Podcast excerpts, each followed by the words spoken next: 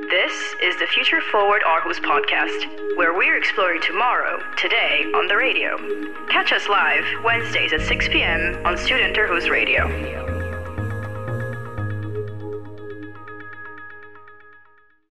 Packing your things, leaving your home, and moving to a new country can be one of the most exciting experiences, but at the same time terrifying. That's exactly what Gabriela Desenskrita from Lithuania experienced in August 2017 when she moved to Aarhus, Denmark.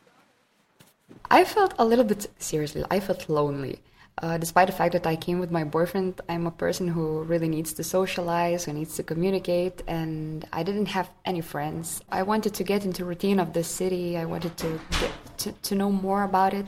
This sensation of loneliness encouraged her to share her feelings on a Facebook group created for new people arriving in the city. At the same time, she asked for recommendations to visit places and meet new people. Unexpectedly, her comment got more than 150 responses and many friends' requests. I didn't have an intention to, to get attention uh, from this, but uh, so many people tried to, to communicate with me that there's uh, that they, they, were telling that they're feeling the same, and then I just made a group and I just randomly texted Lonely Internationals in Aarhus. So that's how it was born. On the first day, 200 people joined the group. Meanwhile, Gabriela organized their first meeting, a Friday night with beers event that became a tradition. As the community grew, people took the initiative to create their own activities Sunday coffee meetings, museum tours, and many others according to their interests. It's actually the most beautiful thing for me that I see that I don't need to, I don't need to be responsible for this group anymore because there are so many uh, people who became friends and they're not feeling that lonely anymore and they're even not coming to these events because they just found their circle of friends of their people but hanging out in the city is not the only purpose of lonely internationals in Aarhus. As any other forum, the group also discusses topics that concerns them. I had a problem with anxiety when I was a little bit younger, and I just remember I posted a big text to a group about that I'm I would like to meet some people who ever suffered from depression, from anxiety, or from things like this. And we actually met. We didn't work as psycholo- psychologists or therapists. We were just listening to each other. We were just talking. We were sharing our experience. And when I saw how many people just were, they were relieved after this.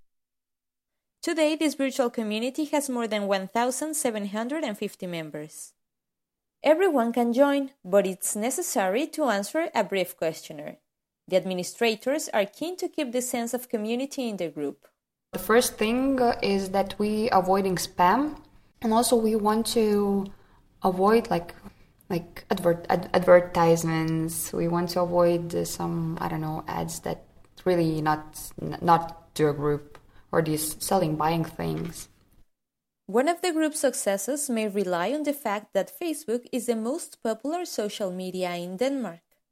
In addition, the survey Expat Insider underlines that over two fifths of foreigners in Nordic countries find local people distant. Only in Denmark, 46% of the expats considers that their social circle includes mostly fellow foreigners. Six months after this group was born, Gabriele recognizes that without social media it would have been harder to meet people in Aarhus right now all my friends are from the group. I don't have anyone from like outside the group. Of course there are some institutions who help a lot with your documentations your resident permits your numbers and blah blah blah. But i think it's really not enough. And yeah maybe there's international community but i don't think that you can just meet so many people that can become your friends just so randomly. Like her, many other members believe the word loneliness has a good connotation now. The group is only an example of how a virtual community can transcend to real life. I'm just really happy that this achievement, friendship achievement, is doing the biggest influence for the group. This is the Future Forward Aarhus podcast, where we're exploring tomorrow, today, on the radio. Catch us live Wednesdays at 6 p.m. on Student Aarhus Radio.